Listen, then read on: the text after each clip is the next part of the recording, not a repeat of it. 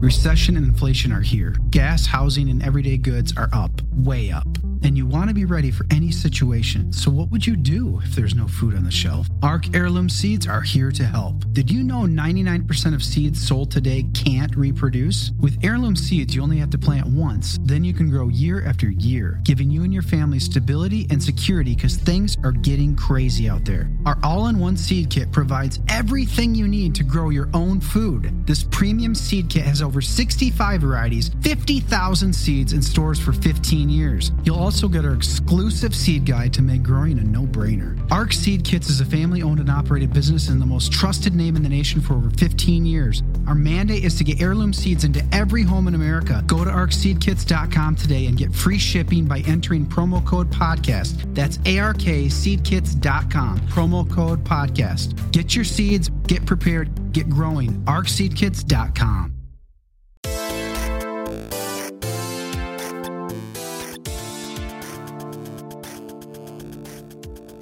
What is going on, everybody? It is episode 83 of Pop Culture Crisis. My name is Brett. I'm here with my co-host. Introduce yourself, please. Hi, Miracle Sam. Nice to meet you. How you doing? I'm great. Doing good? Yeah. Good. Every time you say how you doing, Hey. it, it sounds like um, what's his name? Joey, it's Like Joey? so what do you? Of course, uh, of course, it's a Friends reference, kind of. How you doing? Uh, I- also, the great rap, tr- like the trap songs that are made using that as like the the hook. Yeah. Good stuff. Uh, the face you don't see quite yet is this one, and that is our co-host. Introduce yourself, please. Hi, I'm Hannah Claire Brimelow. I'm a writer for TimCast.com.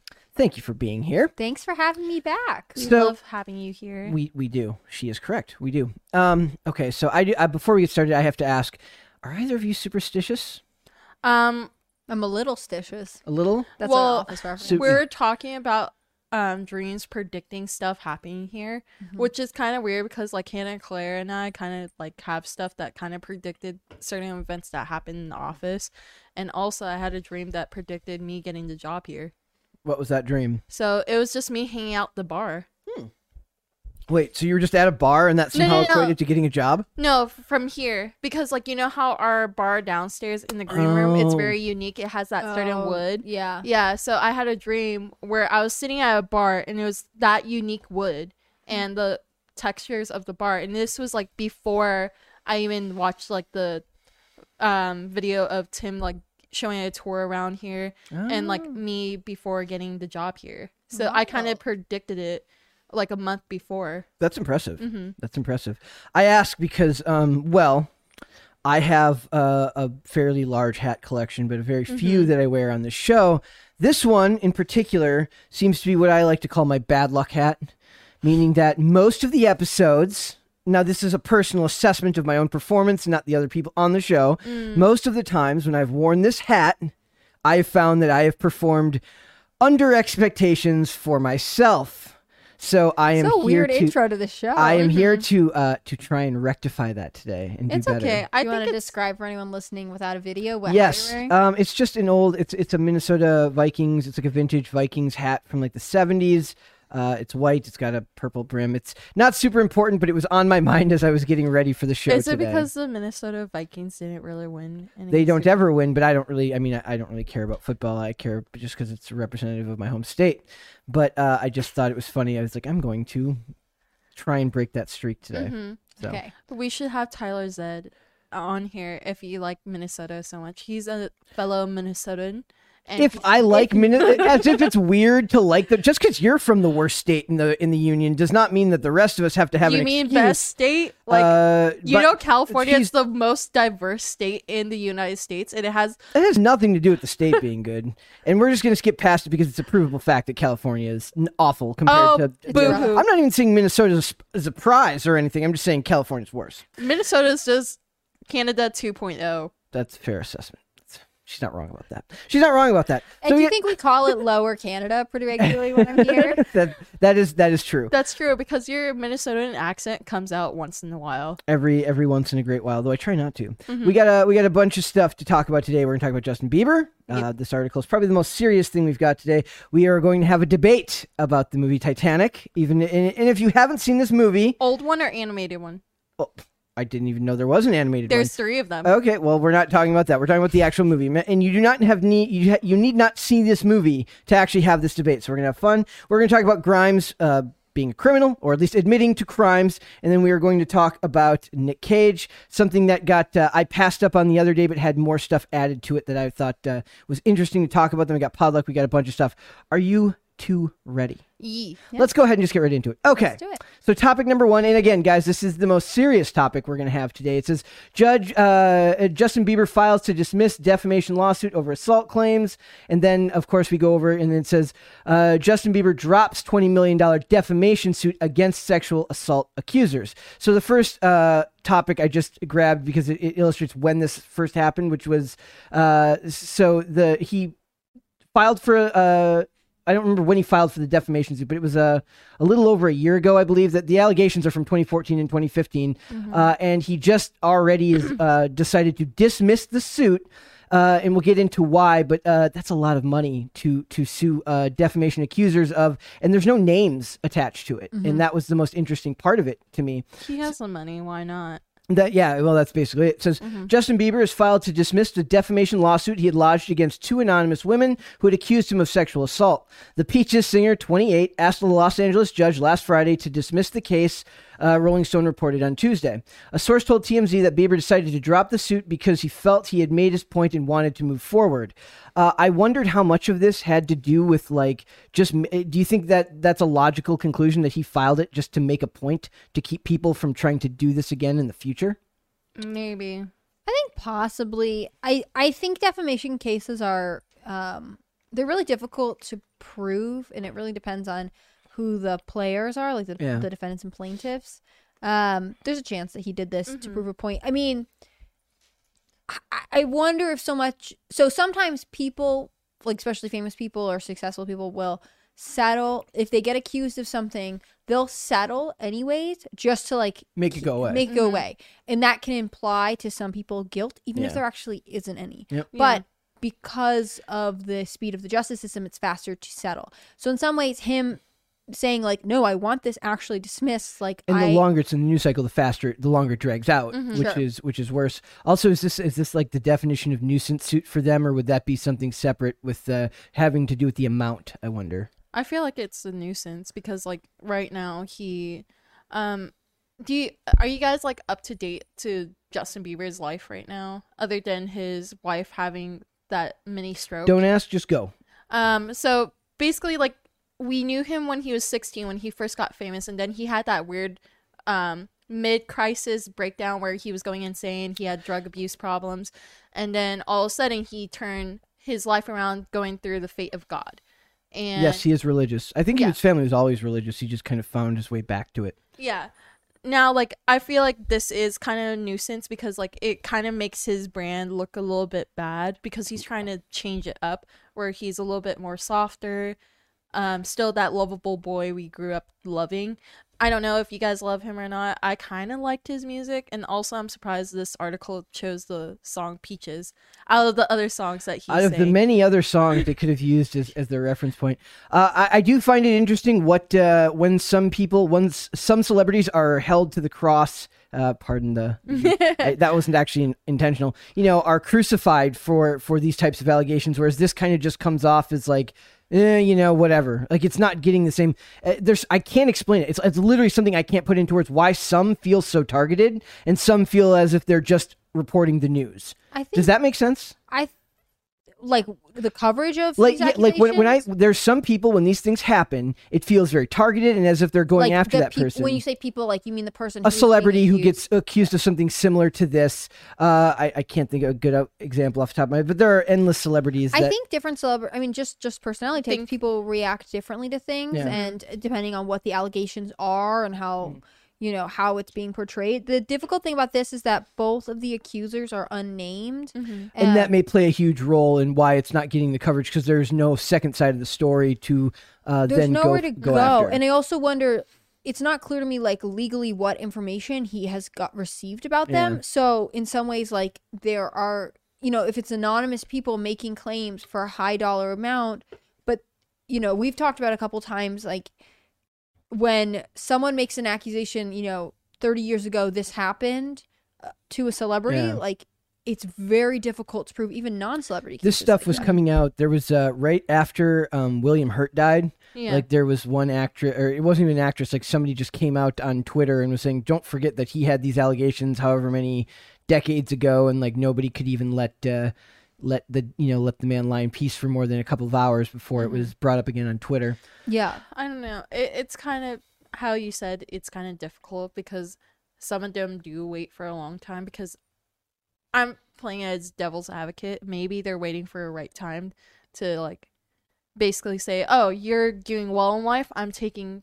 Well, how much what better can he be doing than what he's doing right now? yeah, I or know. like I, you know, if you were being diplomatic or uh, Mm-hmm. sympathetic to people who are making legitimate claims, you would say like maybe they didn't feel safe or they worried about whatever. Yeah. Um, you know, this case is interesting. I think getting it to be dismissed. I wonder if it's more a point of how um, Well, I thought- dedicated he is to his marriage Mm-hmm. because it's like stuff that's happened. I don't really know how long he and Hailey have been involved. They've But- been married since 2018. Oh, right. So these accusations are from 2014 and 2015. So they're like sort of just before they got together. Yep. Mhm. And I know he had dated her previously. Like maybe it's important to him to like really preserve his reputation in a way that at that time when he was more chaotic, it wasn't. Well, also a weird theory, maybe like since his name is not as popular, other than like what happened to his wife, um, they- they're trying to get his name out there again. So maybe they're trying to do this. I know it's To like- help him? I don't know, like this. That's kn- insane. well, just a weird theory, but I know this case is hap- um has happened since 2014, 2015. So it's not the case, but It's not some- that it hap- it's happened since then. It says that it, it, the- that it continuing happened since in them, but the accusations came much later. uh, So it says Bieber vehemently. It says so. It says he- the, he's suing them for ten million dollars each in June 2022 or in June 2020, shortly after they claimed on Twitter. So that was in 2020 that he had sexually assaulted them in the uh, in the year 2014 and 2015. Uh, he vehemently denied these claims, stating in court documents at the time there was indisputable documentary evidence that proved the accusations to be outrageous, fabricated lies.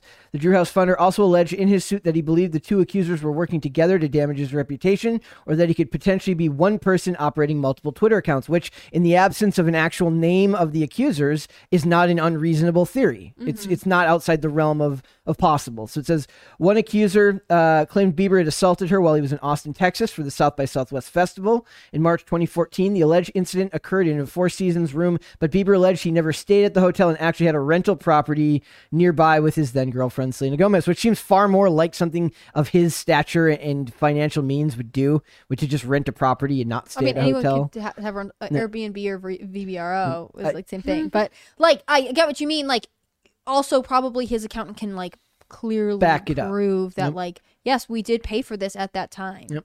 The second accuser claimed Bieber assaulted her in New York City in March 2015 when he was in town for the Met Gala. The entertainer suit claimed the second accuser was a super fan who would wait outside his hotels uh, and that she admitted on Twitter she had never.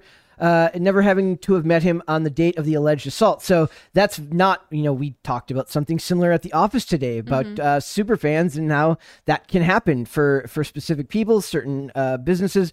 That's not an unreasonable thing to have happen either, especially for somebody with his type of fame. So it says Bieber has been married to Hailey Baldwin since 2018.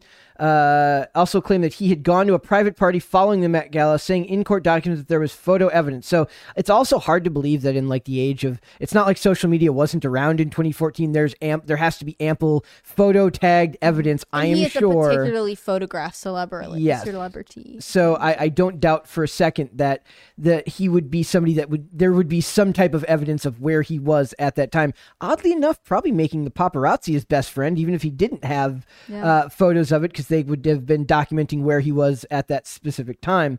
So it's just uh, I I do wonder if it's maybe like he wants to get it out of the news, or if he just can't go forward because there's no people, there's no actual names involved there. Maybe they tried to find the names of the people that run those Twitter accounts and weren't were able to connect it with an actual human person. Yeah, I think what it might be is like so their accusations made on Twitter. They were never like then investigated or brought legally. Exactly. So what he's trying to do is like I don't know if they've been removed from Twitter, but like also this way, anytime anyone Google's like you know Justin Bieber allegations, this article or this kind of litigation will come up first Yeah. because he is in some ways addressing it.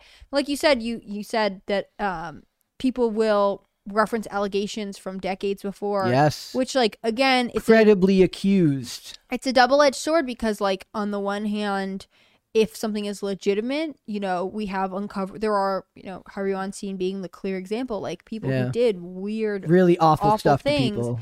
on the other hand, Me Too culture it has been really damaging, um, and it's given a lot of authority to people who might be using these kinds of narratives to benefit themselves. There have to be an endless parade of rock stars, pop stars, and musicians who must live in abject terror every day.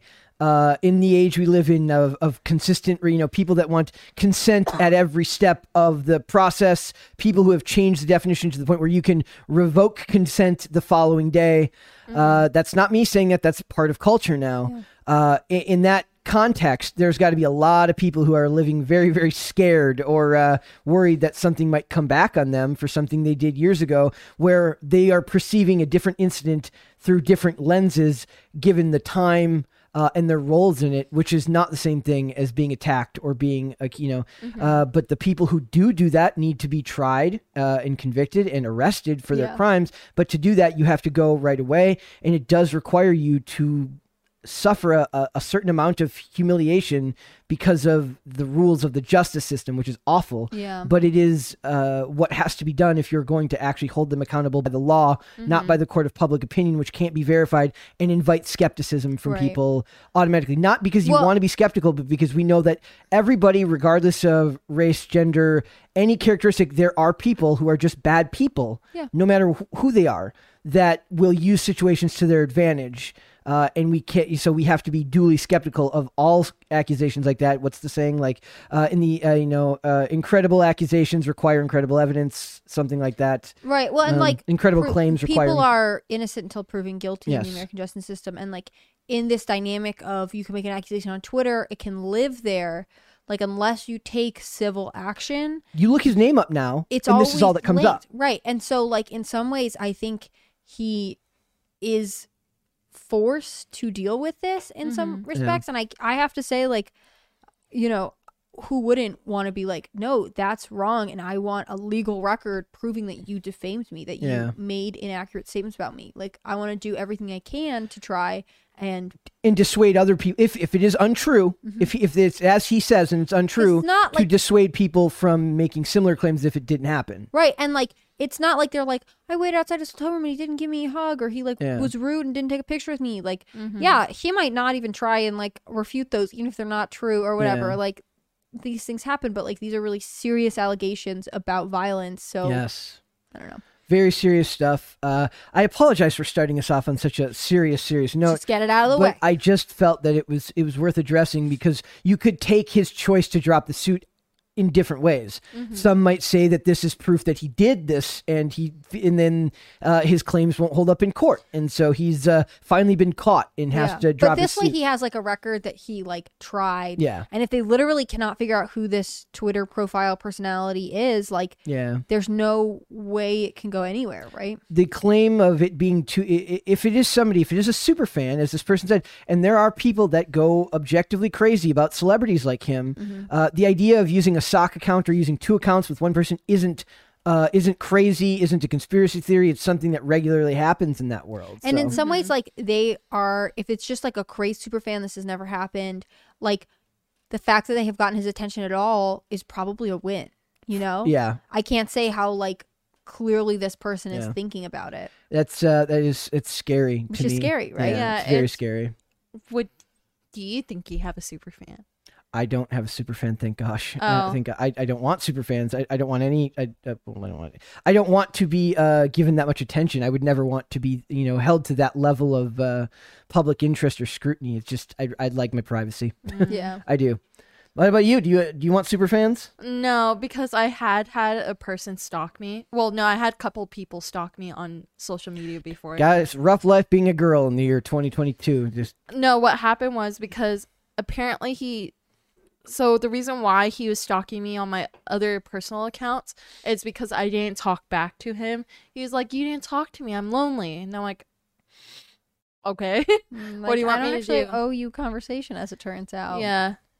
Yeah. I It- I- think that like people we live in a day and age of extreme interest in fame Mhm. and it's not necessarily bad, but I do think that like the people really do develop parasocial relationships Yes. with influencers or Mhm. celebrities, especially ones that are sort of um, high exposure. Maybe they Yeah. give you an insight into your life, and you feel entitled to that information. Yeah. And um, you know, I've heard some psychologists say like, yeah, everyone has a little bit of that Yeah. you know, Mhm. if you're really into an actor or a uh, athlete or something like that, like you might like really like checking up on them. You like might like keeping up their lives, but like they're it's for me the risk of exposure to people that you just don't know. Like you don't know when these Mhm. people are going to stop thinking logically or what their ideas of correct boundaries are. Like Yeah. it's it's dangerous and I think that you know I I just can't imagine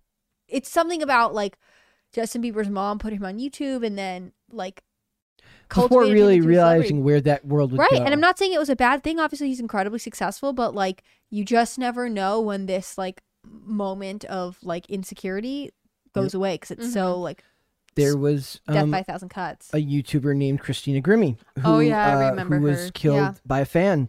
Uh, you know, brought a gun to uh, like was it was like a no he an autograph. stabbed her i was thought it was it stabbed? Yeah. i can't There's remember. another one Um, where um it was the day before the pulse night shooting Mhm. Yes. not pulse nightclub shooting and it was also in florida and it was just incredibly sad Yes. and she'd been on the voice she'd also been on youtube and she then- was she was YouTube famous before she she, was went on YouTube, The and then Voi- she went on there, Voice. and Adam Levine paid for her uh, funeral. I remember, and it's just like Yeah. it's sort of tragic because like I'm sure they took all the steps they could, and he just she just happened to catch the eye of someone deranged. Mhm. Yeah.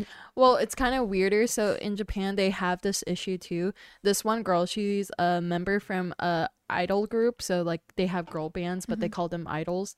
Um, and basically what happened was this guy was like her super fan, and you know what he did. So basically, he stalked her on social media, but he did an extra step by zooming in the photo, looking inside her eyeballs in the photo to see where was she. And like he tracked her down doing Like, that. what do you mean, like looking for reflections? hmm And like Oh, for, um footmarks and stuff. yeah, because like you know like sometimes you're not taking a photo, you ask somebody to take it, Mm. and you can like see a reflection through the eyeballs. Um That's terrifying. yeah, so like he zoomed in and then he tracked her down and what happened was I'm sorry if this is kind of like gruesome, but he found her and raped her. And I don't know if he killed her or just left her there. I forgot about that. I mean, this is something Mm-hmm. uh, Taylor Swift. It's one of the things that Taylor Swift's uh, political work has been kind of interesting to me. Mm-hmm. She has done a fair amount of advocating for legislation that restricts stalking issues. yeah. Uh, and she has had several very serious stalkers. I watched this. I don't remember what it was. Maybe it was her documentary, but like her concerts all have facial like they'll have a camera thing set up Mhm. and it'll scan people's faces to alert them if her known stalkers are there. If they show up. Yeah, and like Mm. there was some story about like a guy breaking into her New York apartment and like sleeping in her bed and like Yeah. touching her stuff and like I just you know that kind of violation you know obviously physical violation rape or assault is Mhm. extremely serious but the same kind of psychological torture Oh, yeah. that like if that person tried hard enough they can gain access to you Mhm. And you'll never have a good night's sleep in your life because you'll feel constantly on guard. yeah Yeah. Well, and like I think, you know, I I have known people who have had like ex-boyfriends show up at their apartments when like they had broken up, but they used Mm-hmm. to let themselves in, but it's weird and you have to be like that boundary is clear like once you're no longer a couple that's not okay. Yeah. Mhm. And I think that in some ways like when you become a famous child star, like you're used to a certain amount of your privacy always being compromised. Yeah. Yeah. And it can be, you know, it's just so dangerous. Very, Yeah. very Oh dangerous. my gosh! Just It's- like make everyone stay home. Mhm. Just kidding. That's obviously bad. I know that happened with COVID. Yes. Mhm. Well, it, just remember it's dangerous for both boys and girls. Like Justin Bieber obviously had this happen to him. Yep. And then girls, it's just scary twenty four seven. Yeah. Uh, yeah, guys, you have every right to be afraid too when you're walking alone at night. It does not For mean that you will not get attacked. It does not mean that Mhm. something doesn't happen. Also, to you. like men can have female stalkers or male Yeah. stalk- like Uh, all of and these you're gonna get a lot real. less sympathy. Well, No, like- you're expected to handle it. I think. yeah, you're ex- expected to you're you're- expected to you're- handle it. especially if it's like a guy with like let's say like a girl that's like been interested in or ex or whatever else. It's like well, you're should bigger be than flattered. Her. Yeah, Yeah. you should be flattered, or like well, you're bigger than her, so like you're not really in any danger. And like that's not true. I cannot think of the case off off the top of my head, but there was a case in Arizona where this woman like murdered her boyfriend. They had like an off and on again racial relationship, and like he had tried to be like, yeah, she's like being weird, but like people didn't totally take it seriously because it's like. Oh, she's Yeah. just like your ex. Like that's just the way it Mhm. Like no. Anyways, it's gone on a turn Yeah. from from uh sexual assault allegations to Well, stalking. We but- will. Well, I mean, they kind well, of fall. they kind of fall along the lines because like when where is the clear line that this is not okay anymore? Like you guys need to leave them alone. They're normal human beings. I get it. Your butt hurt because he's married or like he's yeah, not I wonder yours. if a lot of it has to do with him, them just like because being when did the allegation come out? 2020, 2020, which is like a couple years after the after the marriage. yeah. two years after. Two after the Mhm. marriage. So because this is like another problem especially in asia k-pop groups they deal with it like k-pop boy bands they tell them do not date or if you are dating please do not disclose it on social media because what will happen so this happened to one of my favorite k-pop groups um super junior one of their members was dating this one girl and he posted it on social media and all his fans found out who she was they tracked down who where she was working where she lives and they were like threatening her to the point where she broke up with him. Yep. Yeah, not hard to believe. Mhm. Not hard to believe at all. We're going to move on to Yeah. less uh, less depressing topics. Um, I do have a question. If either of you have seen the movie Titanic, I know Yes. the answer for Hannah Claire. yeah. I shocked Brett today when I was like, "I've never seen Titanic," and he was like, "I don't understand. Where have you been?" I, I said That movie's too long. Okay, anyway. yeah, yeah, yeah. It's it was two video. You had literally had to have two cassette tapes just to get it to watch it. That's how long it was. Mm-hmm. But the point is that um, if you have seen this movie, it be and this argument can be had by anyone because it's such a huge part of pop culture. It says unearthed Titanic prop reignites Jack and Kate door debate. So See, the thing is, this debate is so culturally Yes. canon Mm-hmm. that I know what you're talking about, but I have never seen this movie. That's why I included it. I said it transcends the movie. Uh, so if you guys don't know, in the movie Titanic, uh, um, Rose decides to cheat on her fiance, um, and that is sold as a very uh, virtuous and and he's a bad guy. because he's a bad guy because he's just a Oh, bad boo-hoo. he's a bad person. So you know, cheat on him with uh, with Jack. That's fine. That's no one cares.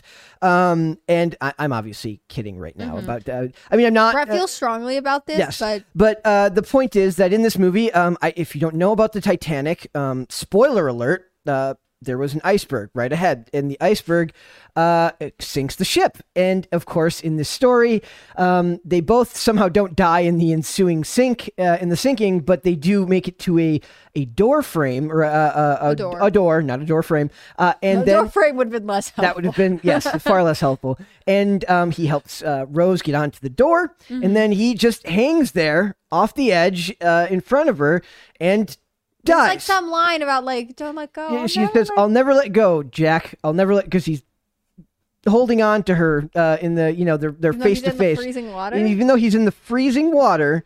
Uh, and he just he makes promises to her, blah blah blah, and of course he dies, and that is very sad. Does Um, the guy like frozen stiff? On Yes, the? Uh, I- if I remember correctly, it's been a long time since I've seen the No, movie. so what happened was basically he does like let go. or does he sink to the bottom? He sinks Oh, to the no. bottom of the Okay. water. So she lets him go. Well, Yeah, no, I, she I breaks think her- No, no, like he lets her go because he kn- But like she said basi- she would never let go. Yeah, but she she did eventually. as Celine Dion plays in the background, ultimate uh, Rose is the ultimate enemy, as it turns out. basically Yeah. Rose is, is Voldemort. Yeah, yeah, basically because um in Jack's mind he saw the door the doorway being like doorway door f- the door. the the door. door. Okay. we all want to add a second word, but it's not there. Yeah, um basically he sees it it can't fit both of them, but which in my opinion I think it could have.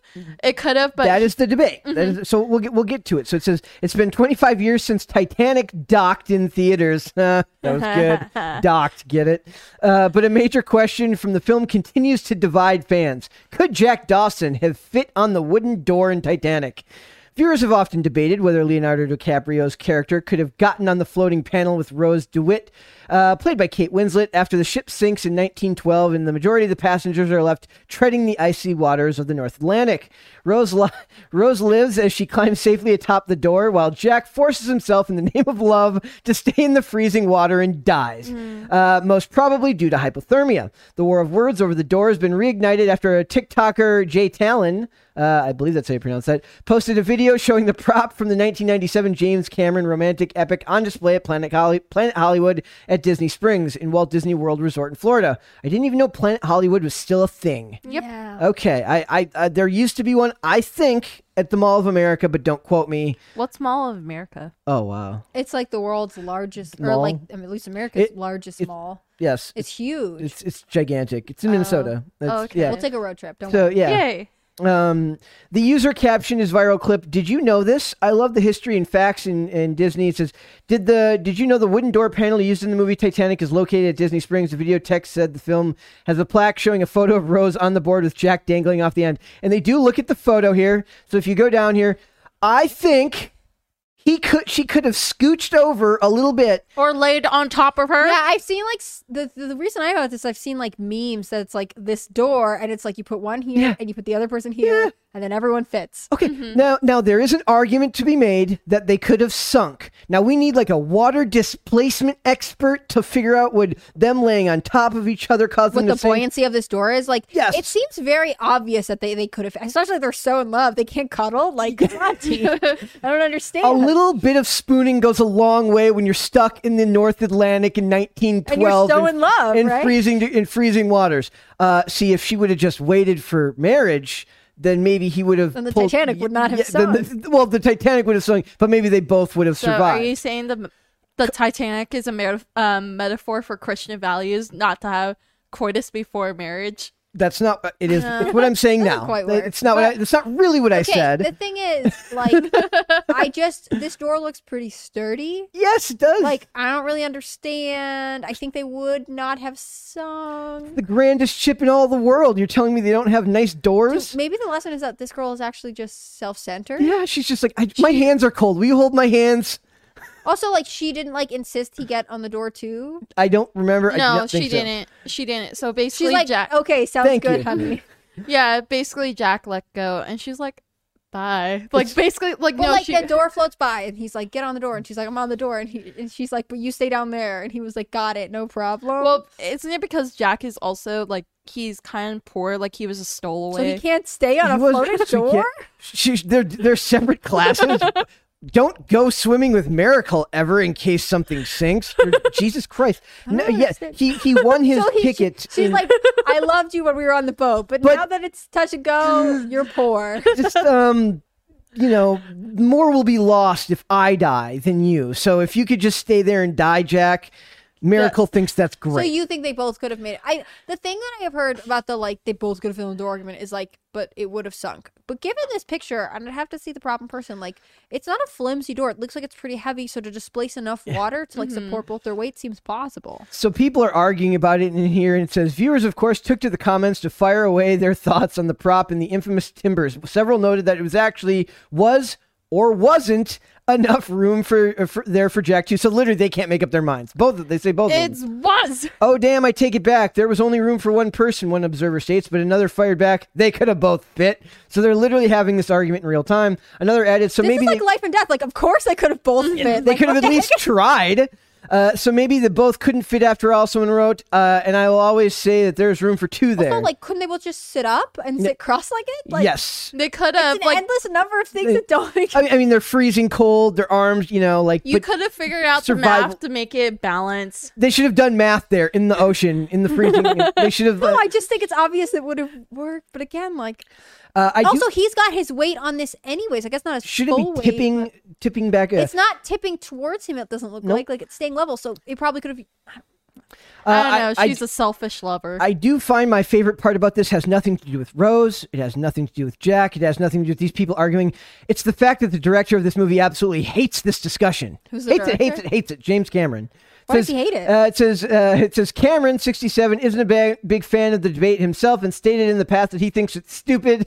The Avatar director told BBC One in 2019 he never re- he's never really seen it as a debate. Well, you are wrong, Mr. Cameron. The thing is, I think he's probably like, they got me. The- I obviously overlooked this glaringly obviously obvious plot. we were looking for a smaller and door, just- and we just couldn't I'm- find one. Or it was just like he didn't think about it at all. Like, So it says, uh, but if you really want to unearth uh, all the dumbass arguments associated with it, I mean, let's go back. I mean, yes, could Romeo have been smart and not taken the poison? Yes, Cameron said, citing DiCaprio's 1996 romance drama Romeo and see, Juliet. I feel like that's a very different argument. It's partially because, like, He's got caught. he, His argument's horrible. yeah, it doesn't Well- make any sense. Like, okay, first off, is this James Cameron related to Kirk Cameron? I have no idea. That's interesting. Um, I just like, I think this is a poor, like him being like, well, I guess if you're gonna be mean about it, like I, I- you question anything, it's more like, sir, you should just, you've had years to calmly be like, look, I see what you're saying. This is why You're we chose to do it this way. Mm-hmm. Like, you're just mad because you got caught. Yep. Well, the the bigger question is is like uh, why is she played as like virtuous and good when she's like cheating on her husband just because Well, maybe that's. I mean, see, I think that's more. I'm kidding. I'm kidding. No, I don't I- even remember that. I don't know if he was abusive. I like. I'm. I'm saying this out of my head. I know he was like cold hearted and treated her kind of like Yeah. property, but I don't remember if he was like physically abusive or I've anything. I've that. never seen the Yeah. movie, but the idea that like she would be like, oh yeah, that's the good girl, but she's actually doing all these wrong things Mm. is like a more interesting commentary about like our expectations for like good versus bad. well, she's also rich too. So sure, like it- that could like be more interesting. The door thing seems like obvious physics, or like The company that made the door has a fantastic opportunity to market this if they're still around a hundred years again, later. and that they wouldn't even try. He was like, no, no. I mean, I guess like if they try. And they would both get in the water, and then It but they've seem- already they've all already both been in the water, Yep. right? So Yep. like they're cold no matter what.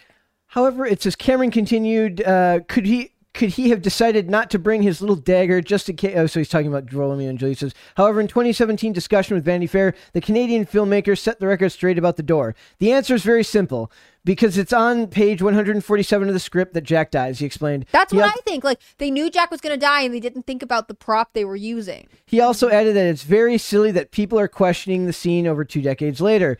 Uh, he's right, but he's wrong. When you make something of this size and scale, in the the undertaking that was creating the movie Titanic was massive and unprecedented at that time. Uh, if I remember correctly, they basically rebuilt the entire ship.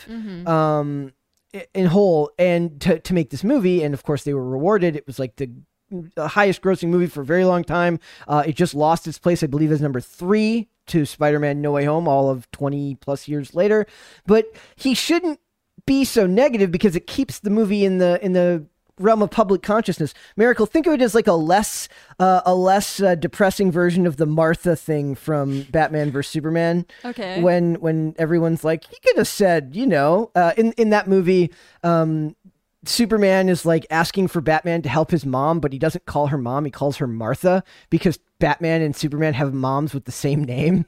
And there, so everyone's asking, why the hell would he call her Martha when he, uh, no person does that? Well, apparently, uh, if, if we were What if it transitioning to was- the Grimes' family does that, right? Or, or something like that. Yeah, Yeah. she, her kid calls her. We're going to talk about Wait, that in a but little bit. I just want to like talk about the last thing Cameron Yep. says in here. Do you want to read it? no, go ahead. Okay, so the last line is Cameron went on. The film is about death and separation. He had to die. So whether that, so whether it was that or whether it was a smokestack falling on him, he was going to die. It's called art. Things happen for artistic reasons, not for physics reasons. He's right. Which is like, again, I totally get where you're coming from. Like he was gonna die, so why not? But like, I just think that like if you're like gonna make this movie that tons you want tons of people to see, like someone's gonna point out the obvious. This door is clearly big enough for two people. Yes. And so like either you write it differently, you know, Mm. if page 147 says he dies, then page 145 and 146 say because the boat blows up because the door is so small only one person can fit on it. Uh, there's also, I want to point out that uh, the, there is a comment here down at the bottom that says, Hard to believe this article doesn't mention the season 10, episode 14 of Mythbusters. Cameron was on it and they looked at it at this thoroughly included that and concluded that it was plausible can't- like, that the they other part is, both like- could have used the door as a raft. Right. And it's funny that Cameron is like, well, in this other movie I made, you could say these things, and it's like, but we're not talking about the movie. Yeah. Talk about stay on task here, buddy. Yeah. I don't know. Clearly, there could have uh, there was room, but could it have sustained both their weight? That's why I've always thought Jack stayed in the water. He could have sunk to the sunk the door, and uh, I mean, if if it No, started to sink, he obviously could have just gotten off. You brought MythBusters into it, like. They both could have been on it. There was room. It probably would have held up. My other favorite comment says, "In my version, Jack still dies, but Rose gets eaten by a whale. Well, She's fine too. Why a whale?" there would have been So space she has to he- suffer. It's like a parable. Yeah. So uh, I, I just thought this. He should be. Uh, Cameron should be flattered that it's still such a relative, uh, relevant part of uh, the public discussion. Yeah, like instead of being annoyed that people are like noticing it, like he should be a, amused and play along with it because so many people are having this debate decades later. Like it's the most pertinent part of his You- movie. He has created real pop culture. Well, do you think the only reason why he's annoyed because he gets emails and letters saying, you know, they could have both fit. I'm sure. that means he's had two decades to work out a more clean answer than well, Romeo dies in that one, so well, So deal For- with it. Well, for his argument, you could no, he had a terrible comparison because um if you think about it, Romeo and Juliet, they're both like teenagers, so they're chemically in their brains, they're not thinking straight. That So- was fairly good. Yeah. Good job. They're not thinking straight. So teenagers, when you're going through emotions, especially love, it creates more chemicals in your brain, so it causes you to be more irrational with your thoughts and actions. Yes. So that's why Romeo and Juliet took the poison and dagger. You Uh, could have said it that way. Wise words from Miracle Sam. Very good. Very good, Miracle. I had so right. are we all team door? Just just to Uh, Yeah, Um, we're I'm- all team door. I'm team. At least try. Yeah, I'm that's team what I at mean, least like- try. the door would have worked. If it starts to sink, he just To gets me, off it and then like dies. Team sacrifice Jack or team get on the door. I just want to make it into a classist thing where like Rose is more rich, so that's why she survived. Well, while and like Jack she isn't. didn't even think to She help did. Yeah, she's like, he's used to oh, you being want to, on. you Yeah. want to, you want to get on the door too? Oh, okay. She's like, people just do things for me. Yeah. Of course you would die. yeah, No, Uh, I'm just kidding. I'm And not, that's okay, I so- like that one. I more. do think it is amazing that this movie has been around for so long and it's so well known in this particular debate. I could not tell you anything else that happens in that movie. Yeah. But I know that at the end, she's on a door and he can't get on the door and then he dies and the door possibly could have fit them both. The only other things I people have never seen Titanic the only in other my life. the only other thing people remember for that movie is uh, the on the front of the boat when they put their arms out in the air. That's been redone in cinema like a thousand times. I, um, and the sex scene in the car. And I've heard that when they filmed, like, there's like the staircase that The goes sweaty down. Yes. Um, the that like when they filmed the drowning or the water coming in, like there were people who were actually like extremely scared. I'm sure. But- I'm sure. Yeah, the the behind the scenes of that movie, that the behind the scenes of that and the behind the scenes of the Lord of the Rings are both really really interesting things to go watch Mm-hmm. if you are at all interested about like the process of filmmaking at that level. So Also, the behind the scenes of um which Jackie Chan movie? Oh, Kung Fu Yoga. He almost drowned in that movie because um fun fact about Jackie Chan, he can't swim. Hmm. Yeah. learn something new every day. You learn something new every day. Yeah, so he was like legit scared for his life. I bet I would be too. I suck at swimming. Mhm. Uh, all right, so this topic is ridiculous. Grimes casually admits to DDoSing and basically ba- blackmailing a blog that made fun of her. Um, cue the part where people talk about being out of touch, or what I would like to think of is like, um, is that really the propri- like the proportional response that you want to give to something like this? Uh, so is really like in. I respect like oh she makes weird choices because she's a creative artist. that's like, literally been her she thing. She has make made so many strange personal decisions of late. So this says Grimes casually revealed that she DDoSed and basically blackmailed hipster runoff to take down a picture of her. First, a preamble. We would like, if we can, to keep the Grimesishness of this particular newswire to a minimum, which is tricky since it's about Grimes. But even so, please, uh, please take a read at any jokes. Uh, please, please take as read any jokes you might need to see in this space about Elon Musk, secret babies, the hair curses of Azealia Banks, etc.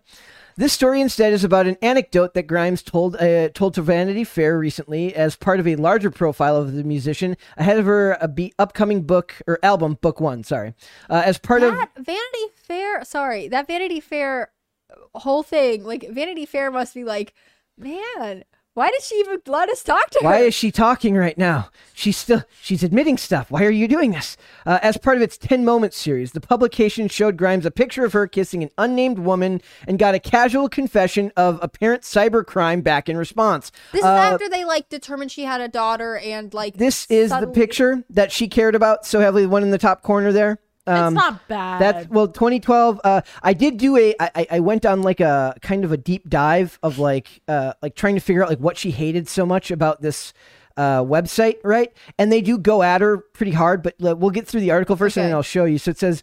Uh, spe- specifically, Gr- Grimes recounts how she was able, uh, how that particular photo from 2012. Wait, let me. Am I back in the right screen there? Yes, I am. Okay, uh, got leaked, causing her to get canceled before the woke era, which is to say that it ended up on Hipster Runoff, a blog firmly situated in that earlier era of the internet when a talent for brutal and nasty comedy, a dab hand at meme craft, and absolutely no worries about choosing targets could launch an anonymous one person outfit to success. So it's a tabloid rag. Basically, is what they're saying. Uh, Grimes did not enjoy hipster runoff creator Carles uh, take on the photo, or what it supposedly said about her career, or several other stories he penned about her in the early days of Same. Uh, so she turned to an unnamed friend uh, at a video game company to help out. She pr- the, she said the said friend proceeded in Grimes's words to DDoS hipster runoff. That is, run a uh, dedicated denial of service. I think they mean distributed denial, denial of service attack. Maybe those words are interchangeable there.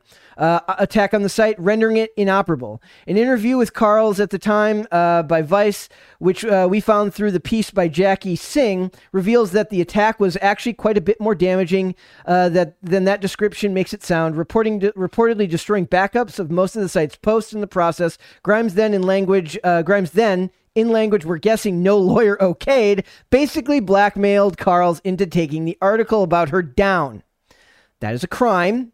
I that that is. Did Carles know when he did his interview that it was I have her? I have no do you think he idea. is now turning around like, "Excuse me, Grimes"? Yeah. Are you about to see like litigation on this? I went through and I, I, I, I because the site is gone, nuked. Uh, I went through uh, the Wayback Machine and started trying to find stuff on this on, on her through this website, and they did post a lot of articles about her because hipster runoff was very relevant to hipster culture back then. So somebody who's like an indie darling music wise is going to get a lot of attention.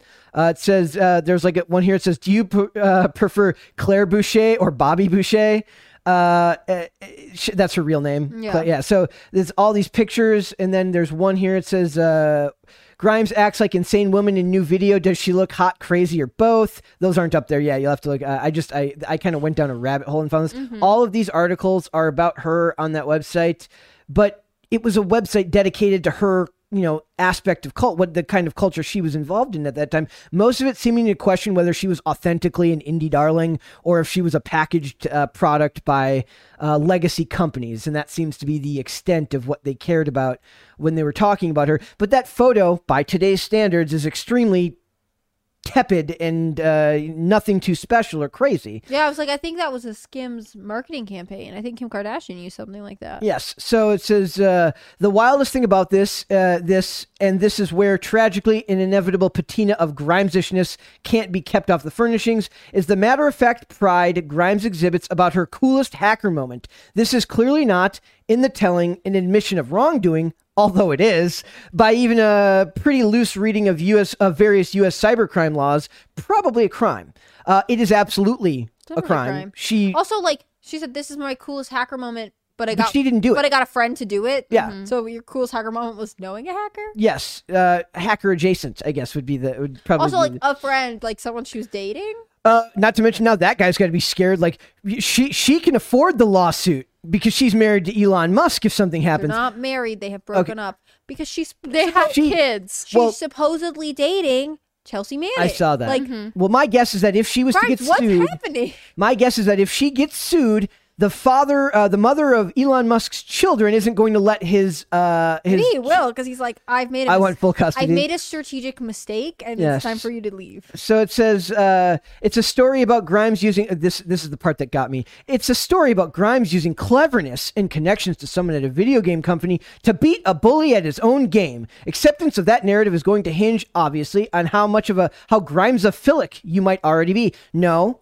Even somebody who likes Grimes can admit that what she did was not be clever. What she did was commit a crime. Also, can't she just like sue him?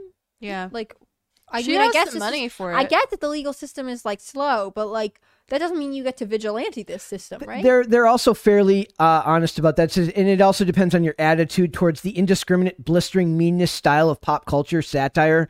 Uh, pop culture satire, hipster runoff once represented. So it was a site that kind of like Gawker was um, very edgy in, Look, in I content. get that, but like there is a right to free speech and free publication, Exactly. right? Like defamation suits against publications are actually very difficult. But on the other hand, like why did she specifically take issue with this one site? Like I bet a lot of people are saying mean things about her. the comments are, are kind of fanciled, uh, fanciled, are kind of fascinating. Uh, I, well, It's it says, it fascinating says and I'm canceled. It says I'm canceled. It says woman who hasn't been out of the spotlight in a decade since it happened. And there's another one that says in this sentence is this sentence missing some essential context. I'm struggling to understand what it even means. Uh, even setting aside the obvious fact that she was not actually canceled in any sense, why would she imagine that have uh, that ha- that to have happened for a picture of her kissing a wo- why would she imagine that would have happened for her ki- a picture of her kissing a woman?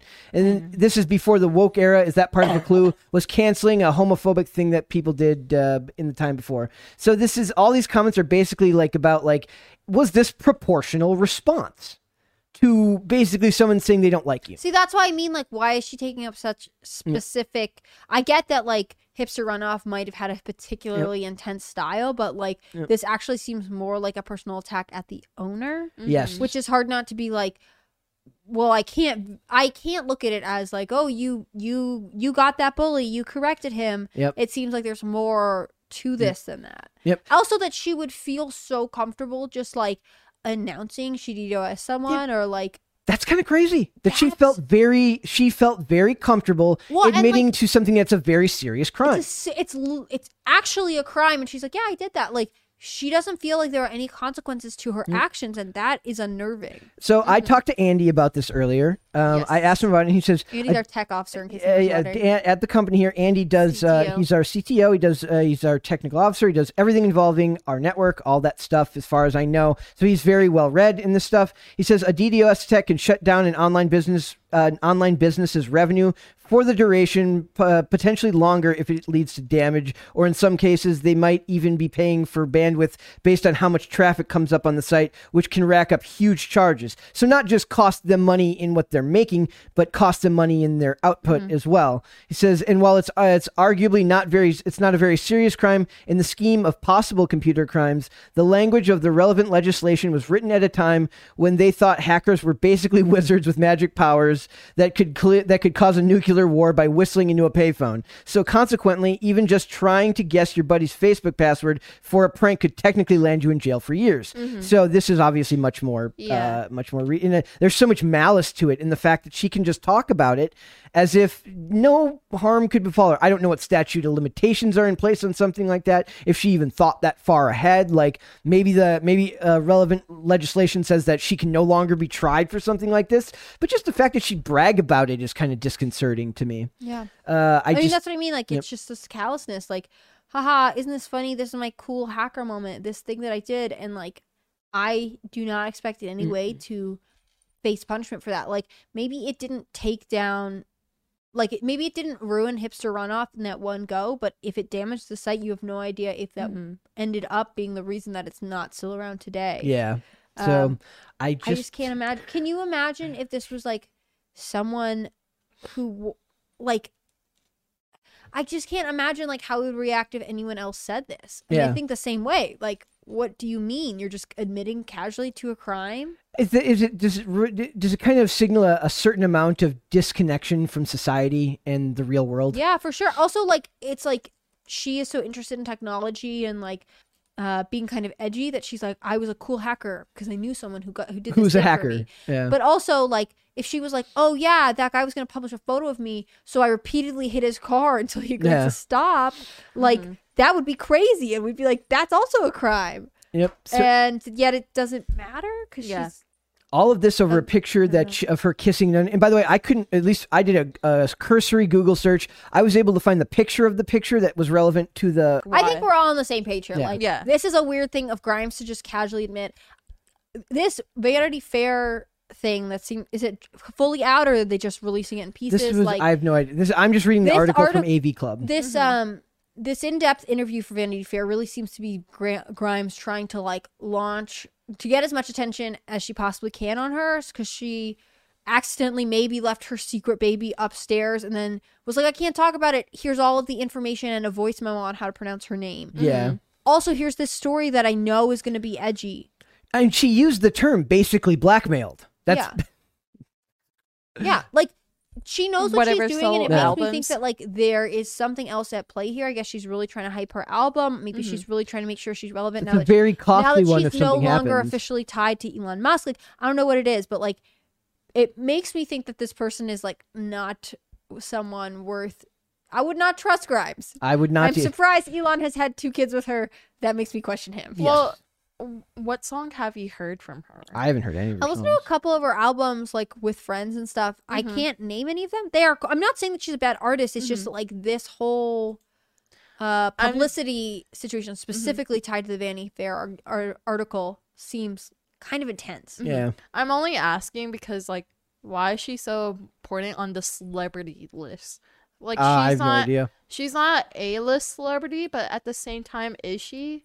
I don't know. Uh, she's not, but Elon Musk is extremely Mm-hmm. culturally relevant. So, well, yeah, he's on the A list right now. well, yeah, yeah. So he's uh, he's very culturally re- relevant. So she, Mm-hmm. by proxy, is also culturally relevant. That's Uh, Eh. you know who else is becoming relevant again is Nicolas Cage, and I am here for it, guys. I am I'm so excited for Mm-hmm. the unbearable weight of massive talent.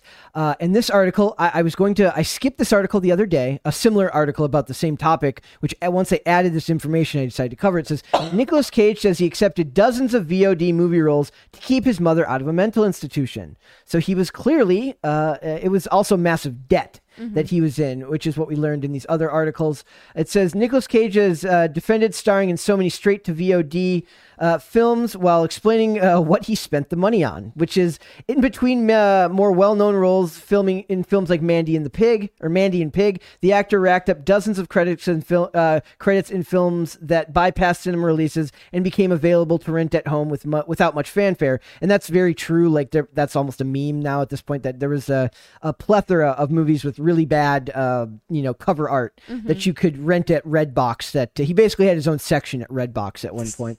Uh, it says these films arrived amid reports that the actor spent the entirety of his 150 million dollar fortune and was in debt. De- it was in deep debt after owning the IRS property taxes of upwards to 6.3 million.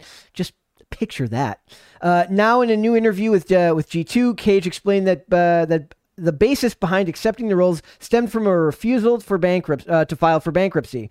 I've got all these creditors and the IRS, and I'm spending twenty thousand dollars a month trying to keep my mother out of a mental institution, and I can't. Uh, and I can't. He said, adding that it was just it. It was just all happening at once. So was he trying to keep her out of the institution? So how does that work? Like does, Does does mean, mean like, in a private? trying- She was in a private facility, Or like he's providing her special care, like he's paying for her must like be at home Yeah. treatment. So it says, however, while uh, acknowledging that some of the films didn't work, the Oscar winner says he stands by every performance he ever gave, and I can respect that to a very large degree.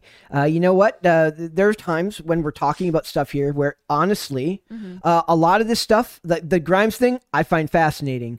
The the story about uh, the Titanic thing, that's kind of irreverent. It's it's interesting, but it's not really the most interesting thing in the world unless you actually love entertainment like I do. But stuff like the Kardashians, stuff like Pete Davidson, uh, I have to kind of sometimes look at it. I have to take a larger view and say there are more fascinating aspects to this culturally than just look at these silly people doing these silly things. And I imagine that for somebody like him, uh, making movies, which is his art form, he has to kind of he can see something. Maybe he doesn't re- uh, imagine that it's the best script. What he's reading isn't the greatest material, but he has to find a way to get the most out of it so that he can feel fulfilled as an artist while also paying off the debts he has to pay off. So it's a it's a weird middle ground where he has to do it for the money, but he also doesn't want to sacrifice artistic integrity. So maybe his artistic integrity isn't that he got the best roles; it's that he gave the best performance he could for every role he was given or that mm-hmm. that he took.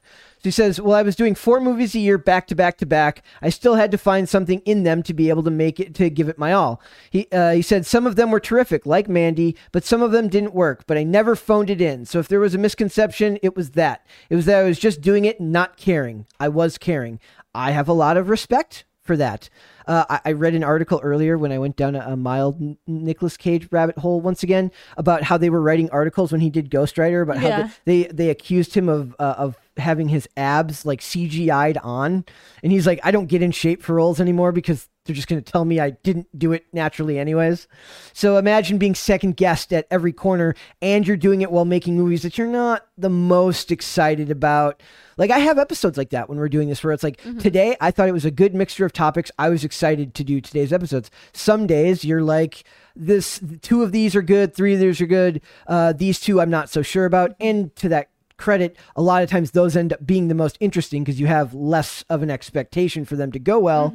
And sometimes when you expect something to go really, really well, it ends up not living up to your expectations with what you're trying to create, which in our case is to have these discussions about these various topics. Yeah. So, as uh, from an artist point of view, I can absolutely understand where he's coming from.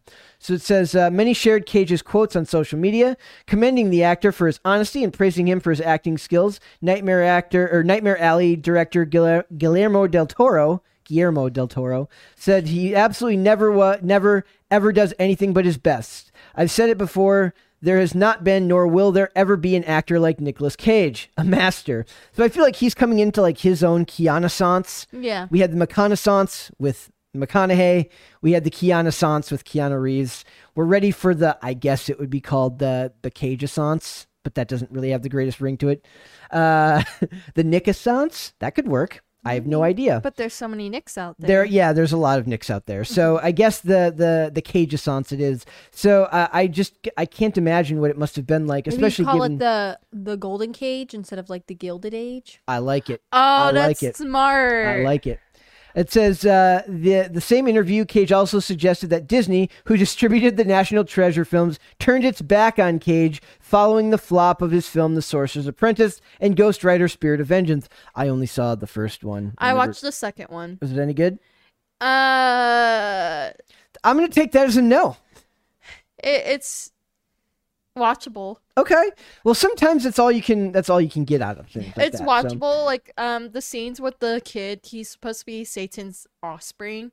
Um, he tried. he, he did his best. He with, tried. with the materials given. And the National Treasure movies are, of course, cult hits, Mhm. uh, cultural. Would you say they are national treasures? They are nat- they are they are absolutely national treasures. And Uh-huh. my in my personal opinion, Gone in sixty seconds is is a fantastic movie. It's a Mm-hmm. fun. Uh, and then of course there's eight millimeter. There's Snake Eyes. There's Face Off. Mm-hmm. There's uh, Con Air. There's all sorts of Nicolas Cage movies that are incredible. I just have the ones off the top of my head that I watch. Uh, like I'll watch Face Off once every couple of years. I'll watch uh, Yeah, but when it comes to Super like bad. Also, But- but like for me, like I watch uh, Gone in sixty seconds like once a year. Uh, You know, all I, I base a lot of it on like, can I put this on in you know in the background uh, on a random evening at least once a year for a movie, and that's a lot of that's what I see those movies as. So it says, uh, he says when I talk about fair weather friends in Hollywood, I'm not talking about Jerry Bruckheimer. Bruckheimer, Cage said, referring to the National Treasure producer, I'm talking about Disney. Nobody seems to like Disney these days. Everybody seems to be mad at Disney. Disney Uh, is producing terrible Pixar movies. Well, they're and plus Pixar's getting pushed like straight to D. They're basically straight to DVD now. They're not even allowed to come out in theaters. Uh, referring uh, is um, I'm assuming Lightyear's coming out in theaters. No way they let that not go to theaters. Um, we'll yes. listen to it Yes. soon. So it says, uh, referring to National Treasure producer, he says, "I'm talking about Disney. They're like an ocean liner. Once they've uh, once they go in a certain direction, you've got to get a million tugboats to try and swivel it back around." Uh, GQ states that Cage finished paying off his debts uh, ahead of appearing in his forthcoming film, The Unbearable Weight of Massive Talent, where he plays himself, or it says a fictionalized version of himself, with, uh, I believe, Pedro Pascal playing like a drug kingpin or something, or some like shadowy person who like likes him so much that he flies him out there to, to spend What if he's not the bad guy and we just assume? That's probably what we'll happen. Oh yeah, well they, no, in the, from what I remember from the last trailer, the CIA are like keeping tabs on Pedro Pascal's character, and they ask Nicolas Cage to like spy for them. So I'm I'm more excited about that than just about any movie coming out this year. But there is also this. It says Nicolas Cage is out for blood as Dracula on set of uh, Re- this is the on set of Renfield, which is he looks very comedic right there. That is a very comedic picture of him uh, for the people who are listening to the podcast. It's uh, him in the red suit. He's got the whole It's outfit like on. red velvet. Red velvet. It's Oh my incredible. god, And Hugh he's got Hefner re- much. Yep. He's got like really uh chalky makeup. Yep. I mean, it's hard because like he's just walking past like a car and a trailer in this one, like in this photo. If he were lit correctly, like the, the It'll cool. movie may look super cool, but he does like look a little weird here. So it says uh, Cage is getting spooky. Is hard to work. Is hard at work playing iconic vampire Dracula in Universal's Renfield, opposite the uh, the greats Nicholas Hoult, who stars as the titular Renfield and uh, a henchman of the villainous monster in Bram Stoker's original 1897 novel Dracula. The movie is being directed by the Tomorrow War's Chris McKay. I love the Tomorrow War. So. Well, okay, love is a strong word, but I liked it a lot. Uh, so it says uh, it's just it shows these pictures of him. I think he's uh, he's on his way to uh, like he can be picky now. So if he wants to just do movies that he actually is, you know, not I guess not proud of because like you said, he found his best way to be proud of whatever he made. But if he's only wants to do movies where he feels like he's going to not just give a, gr- a great portrayal, but also in that portrayal is a great movie, he can afford to no longer. Uh, just take whatever roles come his way. So maybe Yeah. that that that's what this is a sign of that this is something to be looking forward to. Uh, I I do worry that he will. Uh, uh, I hope he doesn't fall back into debt. Please don't fall back into debt, Nicolas Cage. Well, he's not married, right? Uh, he's he- got a kid on the way. He is married. He, he- Okay. uh, that was in that. Was that? what not- that have do with falling into debt, though? Well, because um, most celebrities like him, like especially Brendan Fraser, they got married and then the wives divorced him, take half of what they're worth. Uh, his what? Yeah, he got. Uh, Brendan Fraser got particularly um, Mhm. taken to the cleaners. Um, but yeah, he is. I read in another article that I don't have pulled up that he has uh, a son or a daughter Yeah, on he, the way. He has a. He definitely has a son. He may have a daughter on the way. Um, so we will we will see twenty thousand dollars a month to keep his mother out of uh, out of an asylum. What do you think that's about? Like just a private facility? Is that the, a Yeah, cost of some? I think that. I guess a really nice place. and I think there might be some hyperbole at play there, but I bet it's like she wasn't doing well. He Mhm. was paying for her treatment. Wouldn't it be cool if Nicolas Cage was Batman? No, no, that is a fantastic question, but I'm gonna go with no. The only reason Uh, why I asked because the Batman movie talked about how his mom was in an asylum and they try to cover up that story. That does. Uh, I, I just I don't think that uh, I don't think he needs to be Mm-hmm. Batman. Dracula is enough. Uh, I, I is that somebody you want playing? I say they bring him back as Ghost Rider. Just, Yeah. just bring him back as Ghost Rider. We'll do that. But I want Ghost Rider to be more tough than anything. You do? Yeah. No. I like Ghost Rider. Like he's my other favorite character. She is a very big fan of Ghost Rider. The- Mhm. they want uh, Norman Reedus to play uh, Ghost Rider. I'm kind of excited for Yeah. that. Yep. We will see. All right, we will we will move on to Podluck. Uh, Yay! yes, exactly. so this first one, Miracle. Oh, I, I I don't know if this one you really care about. You cared about um when we were talking what we were talking about the other day. Uh, Morbius. yeah. The reviews were in and uh, they were kind of middling, which. But uh, I wasn't as sad as Dane with the other news. Yes. No. Yeah. I, I- I live to make my coworkers sad with these articles because it makes for great content. I know that makes me evil. So it says, uh, first Sonic the Hedgehog 2 reactions praise a superior sequel. Uh, as the sequel to one of the highest grossing and best reviewed video game adaptations ever made, Sonic the Hedgehog 2 arrives under the weight of increased expectation and pressure. If it wasn't for the pandemic grinding the theatrical industry to a halt just weeks after the opening installment arrived in 2020, uh, February of 2020, then the iconic Speedsters, uh, then the iconic Speedsters feature-length debut would have undoubtedly earned more than 319 million. I didn't even think about this. It had its first few weeks, but then pandemic happened and it basically came to a screeching halt after that.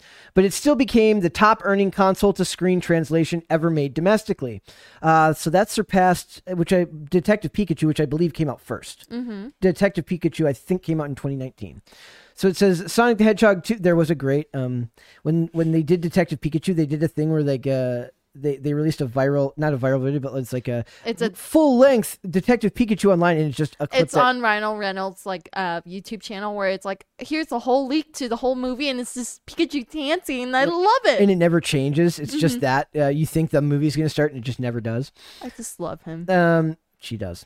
So it says Sonic the Hedgehog 2 is doubling down on fan service for good measure with Jim Carrey's Robotnik returning in a more game accurate form with while Idris Elba is stirring up uh, some very confusing feelings as Knuckles with Sega stalwart Colin uh, Colleen O'Shaughnessy reprising her long running role as Tails. Sounds just it's so awesome. Uh, you hear that voice and you're just like holy crap, I'm I'm uh, 10 again. It's incredible.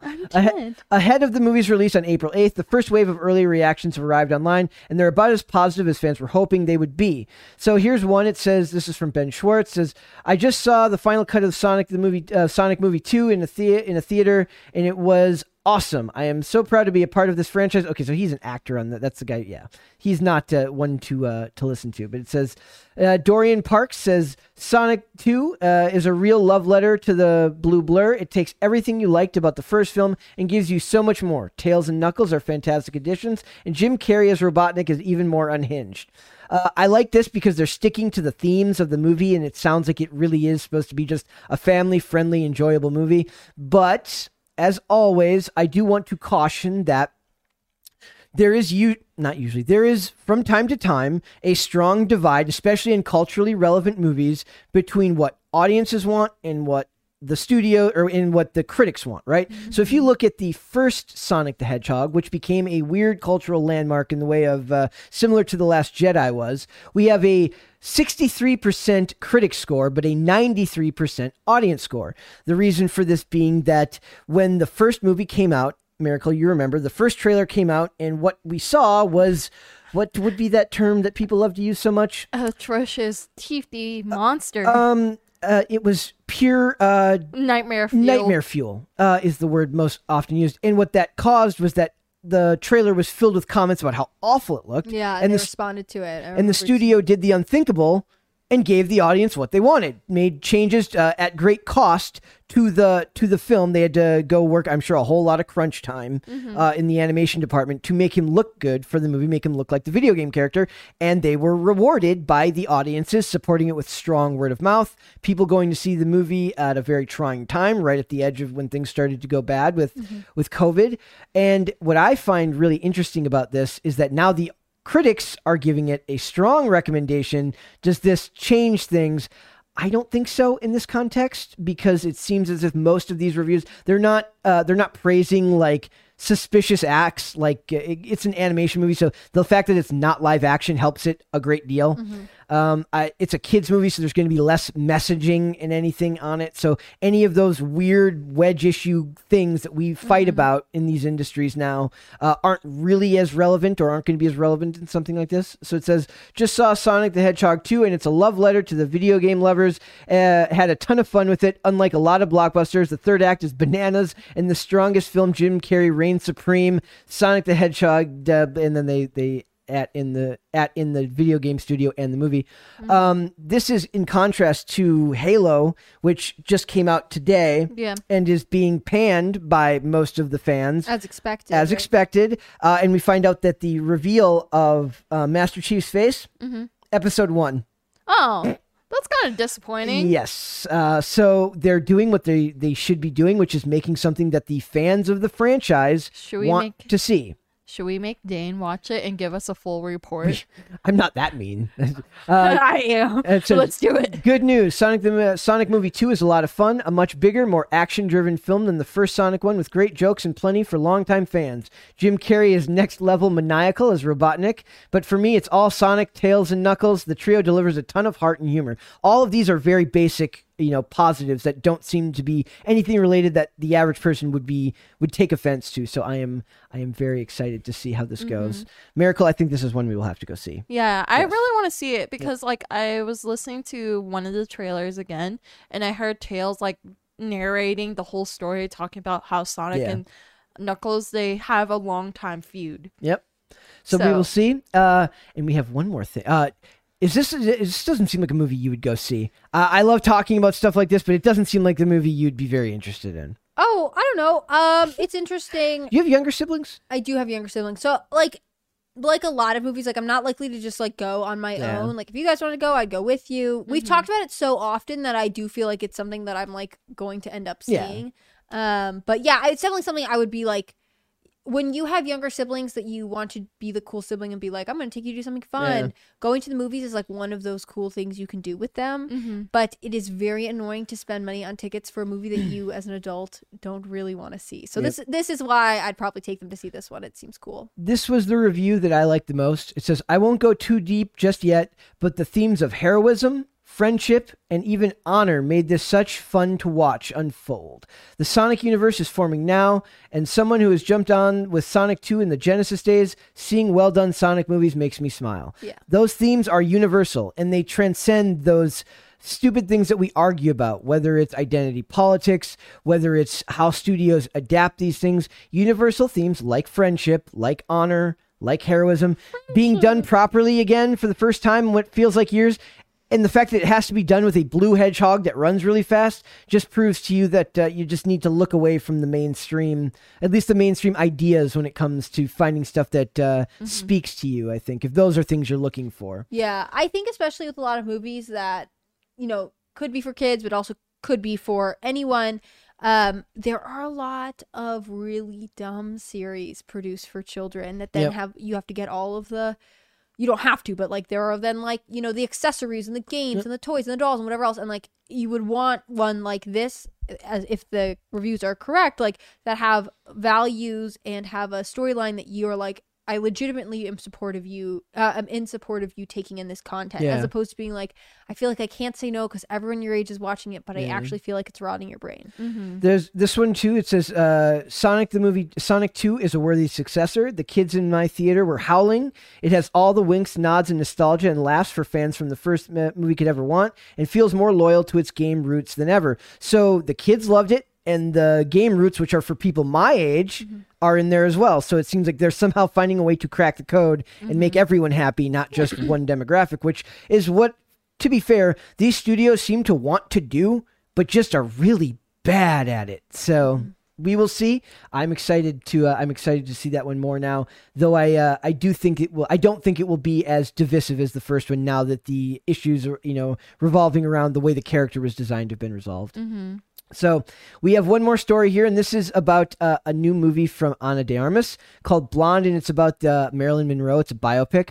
Uh, we had Lucille Ball got one recently with uh, the Ricardos, right? Being Ricardos. Yes. Uh, we had a Pamela Anderson one, which she's now doing Broadway. Uh, did you see that? Yeah, I did. And they're making a documentary about her doing Broadway. Man, she's busy. Yes. Uh, and this one about Marilyn Monroe, Monroe receives an NC 17 rating. And I just want to point this out because I do believe that this is very clever marketing. Uh, because this is not a theater release uh, per se. It will get a small theater release, but it is essentially a Netflix produced movie. It says the story of Andrew Dominik's Marilyn Monroe biopic Blonde dates back almost a decade. However, the long in development Netflix film starring Ana de Armas as Monroe is finally coming out this year. Now, according to the latest Motion Picture Association ratings, listing Blonde has been rated NC 17. However, since this is a hybrid Netflix and theater release, it's, de- it's debatable how much the rating matters to the people wanting to watch this biopic from the comfort of their couch. So basically, I had to ask the question like, what is the difference between NC 17 and TVMA? Right. Uh, and from what I learned, at least from what according to this, says basically NC 17 is theater only, of course, and it means that no one under the age of 17 can come in at all. Yeah. Right. So it says NC 17 means no one under 17 admitted, whereas R would mean no one under 17 admitted without parents. Uh, it says uh, so a TV show rated MA is basically uh, basically includes both R and NC 17, so it actually has both of them in their territory. So this is just clever marketing on Netflix's point, like because they're going to do like some theater release, like a limited, uh, a limited studio or limited theater run, which they're like, ooh, it's NC-17. It's going to be very edgy. Uh, so I, I think it's clever marketing, at least in the way this is phrased. It's a film about, and this is from the director. I wonder if it's a way of like indicating, and because like there's no like Game of Thrones or a bunch of stuff that like HBO put out would actually be if it had a theater release, which of course it wouldn't. But there's no way that it would just get an R rating. No. right? it would be NC-17. So in some ones- ways, I wonder if this is like a way for Netflix to signal, like, hey, you don't need to just go to FBO, uh, H, FBO, HBO for your edgy content. Like Yep. you can come to us too. Yep. It's a, so this is just a quote from him. It says it's a film about the human condition. It tells the story of how a child uh, how a childhood trauma shapes an adult who's split between a public and private self. It's basically the story of every human being, but it's using a certain sense of association that we have with the something very familiar uh, with something very familiar just through media exposure. It takes all of those things and turns the meanings of them inside out according to how she feels, which is basically how we live. It's how we all operate in the world. It just seems to be very resonant. Uh, it, I think the project has a lot of really exciting possibilities in terms of what can be done cinematically. She's kind of one of those people that is so, kind of like the movie Titanic, that is so culturally relevant still that she will be omnipresent in pop culture forever. Yeah. You will never escape uh, Marilyn Monroe, whether it be posters on walls. And if, if you're, uh, there's a joke in like a show called Rizzoli and Isles where she goes into this, a young woman like in her early 20s is, is murdered. And she's like, why do all uh, early 20s women have the same four posters on their walls? And she's like, predicts that she has the Marilyn Monroe poster with her uh, over the grate in her bedroom and then ends up actually being there. So she, it's just a very relevant thing to, to culture for young women in this country. Yeah. Yeah. well, and her story had um, she she sort of got a second wave of interest when um, Hugh Hefner died. Yes. because of his treatment of her and some of the um, sort of changes in culture that developed around the narrative of like what women have the right to say no to or sort of like our understanding of like Yeah. power dynamics Yeah. um and that can be controversial to talk about but she has been relevant in many waves of culture and she her story continues to be looked at from new angles Yeah, it's so almost it'll like be interesting to get this especially if it's been 10 years in the making it's almost like that she's kind of reanalyzed uh, anthropologically in a weird way every so often. Yeah. Yeah. Uh, and stays relevant, but for different reasons. And that's kind of fascinating. when i was on the show kind of like Kurt Cobain. Yeah, when I was on the show earlier this week, we talked about like will young uh, Hollywood starlets who are like dressing really provocatively right now, or in a way that just seems like fashion but edgy, will they look back one day and say like, "I wish I made different choices"? Um, not necessarily that they regret it, but like as they grow up and have a different perspective, they would uh, look back at that time differently. And I think that's what happens to American culture um, with Marilyn Monroe's story. Like Yeah. the more we learn about her, Mhm. like the more we find that you know we maybe have an idea of who she is, especially since she's built as this sex symbol. Yeah. Um, She's very clever. She's extremely clever. She's very smart. She had like a lot of, you know, it Worked very hard. Worked very hard. But also, again, I don't really want to tell the story because I can't totally remember it. But you know, uh, her Playboy photos that like uh, the photos of her that Playboy published, if I'm remembering the story correctly, she didn't want out there, Yeah. Yeah. and they did it anyways. And then Hugh Hefner, from what I know, bought the plot next to where she is buried. Wow. And like she had said, th- talked about how like he was like basically her public enemy number one because like he had really wronged her, yeah. and like that is like this weird, sad thing. that's right? very sad. So I'm very curious about this movie. Um, it's Well, it- when you think of her, do you think of tragedy? Is that what you think of? Uh, when you th- A young beauty. there are so many things that I think of when I think of Marilyn Monroe. I've never, I don't have like any of her paraphernalia. She's not someone I follow super intensely. But again, like I think of her as being someone that like they look at as like young and beautiful and like should be just so happy. And she actually had a lot of really difficult struggles. And I think in some ways, like it takes her from being this 2D poster on your wall to being like an actual human being. more so than a lot of people who would have been famous for similar reasons, she feels more full, uh, fully developed to people. Uh, I at think- least, at least as much of we can know of her persona. Right, and I she think- feels like she's uh, more of a, a 3D representation of a human being Right. than than that of just a 2D celebrity that you know for various reasons. Right. And I think more and more, again, given like new context and how we view her story as a culture, like she becomes a more vivid person all the time. Yes. Which Uh, is incredible because she has actually been deceased for quite some time now. Yeah, for sure. I, I would imagine that most the, the most ambitious of celebrities, female or male, would um would love to one day find out that they had the effect on culture that someone like Marilyn Monroe has. Like I'm sure that anyone who who is that motivated that they want to leave their small hometown, move to a city where objectively 99.9% of the people who move there to become something fail. Uh, the people with that much drive, with that much hope for that, uh, you know, this is what they want. They they don't Yeah. want to just be kind of famous. They want to have the effect on the world that she has. Uh, at least the effect on what she meant to America. But it cost her. but Like it that's cost the her. thing. It, it doesn't come at nothing. Like she didn't just. But um, also, you know that famous Andy Warhol painting of Ma- uh, Marilyn Monroe. We didn't talk about it today, but um, This one?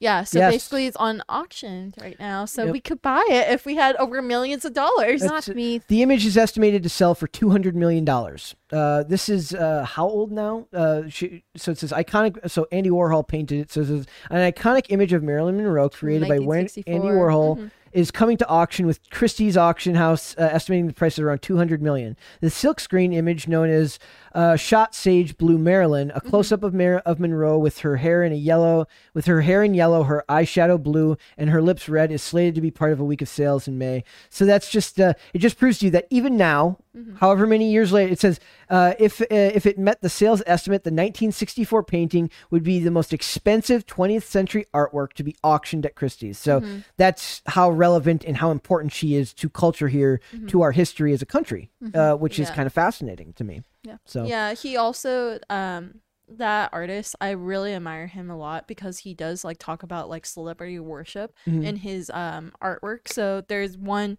where he had multiple prints of Diana Princess Diana's crash and he made multiples of it and then like different variations of it, one fading, one like fully dark with the all the shadows and shadings. And he was forgive me for asking: Is Andy Warhol still alive? He's not still. No, he's not. When did he die? Uh Had to be fairly recently if he painted Diana's. I'll look it up. But Yeah, yeah, you look it up. But basically, he was making a commentary towards like celebrity worship and how like paparazzis Yeah. and people, we don't treat them as like human beings anymore. Like everything that we put in our face, we get desensitized, and that's what I admire about him. And I loved it that he did this painting. Well, you said screen print, right? It says silkscreen. Yeah. Okay, I know that process. That's a very tedious process. I've done it before. I love it, but it's very tedious. Okay. Well, then that was clearly an important work. Yep. Andy Warhol died in 1987. Yes. Okay. But when did Princess Diana die? How could he have done? She Didn't died die in before the- him. She died in the nineties. Mm, I'll look again. But anyways, Okay. uh, Yeah, I think she died before him because um it's the car crash that he did. That's one of my like um I didn't think Princess Diana died in the 90s, but maybe I'm Mhm. wrong. I. Yeah, she died in 1997. Maybe Okay, I'm, maybe like- it said maybe it said 97. I didn't realize. Yeah. but yeah, I don't know like for me, I kind of want to see this because I just watched a YouTube short where like she's making a comment uh, towards uh female beauty why like it's okay to have like a preference looking at a beautiful woman. It's like if you just look at a man and they don't know how to do stuff, will you find them attractive? Yeah. or like pay attention to them. I don't know. Like she's very clever and I want to see them do a a take on how clever and smart she is going through this Like- industry being a sex and uh, symbol all the way to being pop culture icon. I, I imagine that the the documentary will uh, have to be equal parts of that, but also focus heavily on the tragic element of it, um, as Mhm. that tends to come up a lot when discussing her her story. So Yeah. we will see. That's uh, Well, that- and they talk about like sorry, I didn't mean to cut you off. No. no, no, no. Like the, what I'm really curious is the um they say the line is that she struggled to balance her like two sides like her public and private Yeah. life. Mhm. And so I think that's going to be really fascinating. that's extremely culturally relevant today, almost even more so. is Uh, the is the rumor true that she had an affair with John F. Kennedy?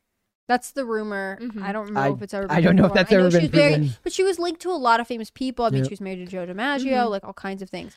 Um, I did confirm Princess Diana's car crash was 1997, and Andy Warhol died February 22nd of 1987. So somebody else must Uh, have painted that. Um, Maybe that in work. his style or someone he usually trained. what artists do so like for andy warhol they'll have a scent. um assistants that will continue it or like they have apprentices Yeah. who will continue their work Then and it was if it, likely an, an apprentice that would have. it'll tell that. you it'll tell you like so basically if you look at the um the date of the paintings it'll tell you when it was started and when it was done Well, she couldn't have started the painting before she had the crash. what if he so- did and he like He predicted it? predicted the future. Mhm. That's a crazy movie somebody could make. Oh wait, wait. Yeah, I don't know. It would be cool because like this reminds me all over art history. I have the I art bet. I yeah. bet. Very relevant. I think I still have the art history notes on Andy Warhol. Mm-hmm. I have to bring it over sometime. Pretty cool. Well, we, we will see. Uh, we will see where this goes. But that was. I just thought that was a fascinating. Uh, that could be an interesting movie. Uh, and then the NC-17 thing is just Mhm. very interesting because they're going to make that a, a marketing ploy for people who want to go see it in theaters. So, Yeah. uh, Hannah Claire, thank you so much for coming today. Thanks for having me. It's been fun. You, I was going to say, did you have fun? I did. You had fun. fun. okay. Let everyone know where they can find you on social media, please. You can find me on Instagram at hannahclaire.b. You can find me on Gab at hannahclaireb. And you can find me, of course, on timcast.com. Click on the read tab.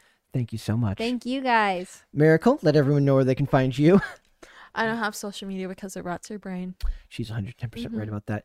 Guys, you can follow me on Instagram at Brett Dasovic for the show. Go to the YouTube page. Please like the videos, leave comments on the videos, subscribe to the channel. We really appreciate that. Uh, in the description box to all of those uh, clips that we post, there's a link to the Spotify playlist. It is the best way to listen to the show, start to finish, every day, Monday through Friday. Uh, from there, you can also find us on Amazon Music, Apple Podcasts, and on Pandora. On social media, we are on Twitter at Pop Culture underscore Show, and we are on Facebook and on TikTok. And Daniel will be very happy if you follow us there. That is Pop Culture Crisis. See you then. Uh, see you then, guys. We will have another episode on Monday. As I screw up this ending, I almost got through it. Usually, I do pretty good at the endings, but It's okay. you can't go uh, It's 100. our Friday. Yes, you can't. Uh, you can't. Um, you can't bat a thousand. So Mm-hmm. uh, we will be back with another episode on Monday. We will see you then, guys. Bye. Bye.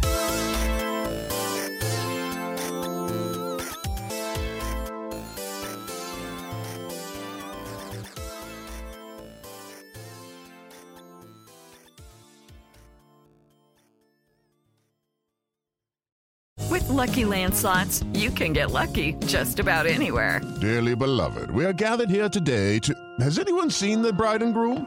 Sorry, sorry, we're here. We were getting lucky in the limo and we lost track of time. No, Lucky Land Casino, with cash prizes that add up quicker than a guest registry. In that case, I pronounce you lucky. Play for free at LuckyLandSlots.com. Daily bonuses are waiting. No purchase necessary. Void where prohibited by law. 18 plus. Terms and conditions apply. See website for details.